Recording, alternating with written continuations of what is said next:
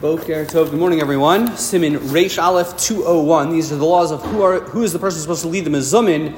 The Halach al tells us in Sif Beis is Lo Yakdam Chacham Yisrael Lefon Am Haaretz Levarich Lefanav Derech Choku Mishpat. The halacha is, in theory, a Kohen can bench before a Talmud Chacham, um, but that's not the that's not Me'ikar Adin. Really, a Chacham, a Talmud Chacham, a Torah scholar, he leads the benching before even if there's a Kohen there. And you see sort of from the inference, halacha continues, is that if there are no Talmidei Chachamim, or if everyone's sort of on the same uh, page, same level of scholarship, the halacha is a Kohen comes before other people. The Mishnah Berurah points out that this requirement of, uh, of a Kohen benching first, um, it comes from the verse that says, V'kidashto, that he should become sanctified. The halacha is the the, the really points us tells out uh, that liftach rishon, levarich rishon, the mitzvah of vikidashto, you should make a Kohen holy, tells us that he should come first.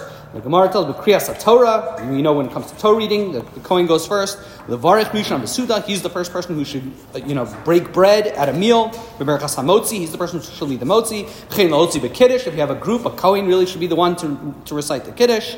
The Vikidash Hu L'chol Davar Shebekidusha. This verse of Vikidash includes anything that has any type of sanctity.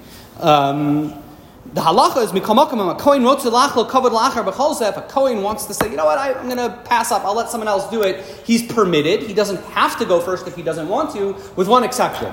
That's for kriyas Torah. Kriyas Torah. If a kohen says, you know what, I don't need to be called up first to the Torah, that he can't. He can't be mochel on that. That he has to go up first. For everything else, he can. The truth is. Um, it's for for a whole bunch of things. Does the kohen have to go first?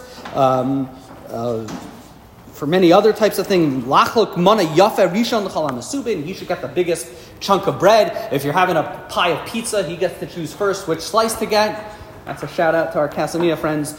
The Magen Avram asks, and really Mishnah Berurah points out, is, is we don't seem to be very particular about this halacha nowadays. It's a cute thing. Maybe if we remember, we have the Kohen go first. But if it's really a mitzvah daraisa, the kidashto, it shouldn't just be like a cute thing if we remember. Really, the Kohen must go first.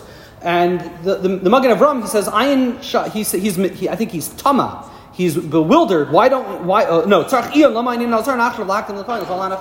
why aren't we super particular with the Kohen? And the Mishnah Berurah doesn't even tell us the answer. He says, I am the Magen Avram. Check the Magen Avram who gives an answer. The footnotes bring the Magen Avram says, because nowadays when we have talk about Kohanim, we're really, we're not vadai who's a Kohen. We're not certain. We're really just relying on chazakas. We're relying on halachically valid assumptions but we don't necessarily know in, in, with vados, and therefore we're not super particular. But the Mishnah does say it is the right thing to do for all of these things. Really, Kohen ought to go first. It really is a potential daraisa. Mishnah just concludes for our friends in the back is that if you don't have a Kohen a Levi really should go first. It's not a, re- a requirement of the Kiddush, though, but it is, he calls it, I think he says, what's his lashon, Tov and Nachon or something like that. Tov lahakdim a Levi gam Yisrael. It is a good idea. It is Tov. It is a good thing. A Levi should bench before a Yisrael. That seems to be the halacha. Wishing everyone a wonderful day.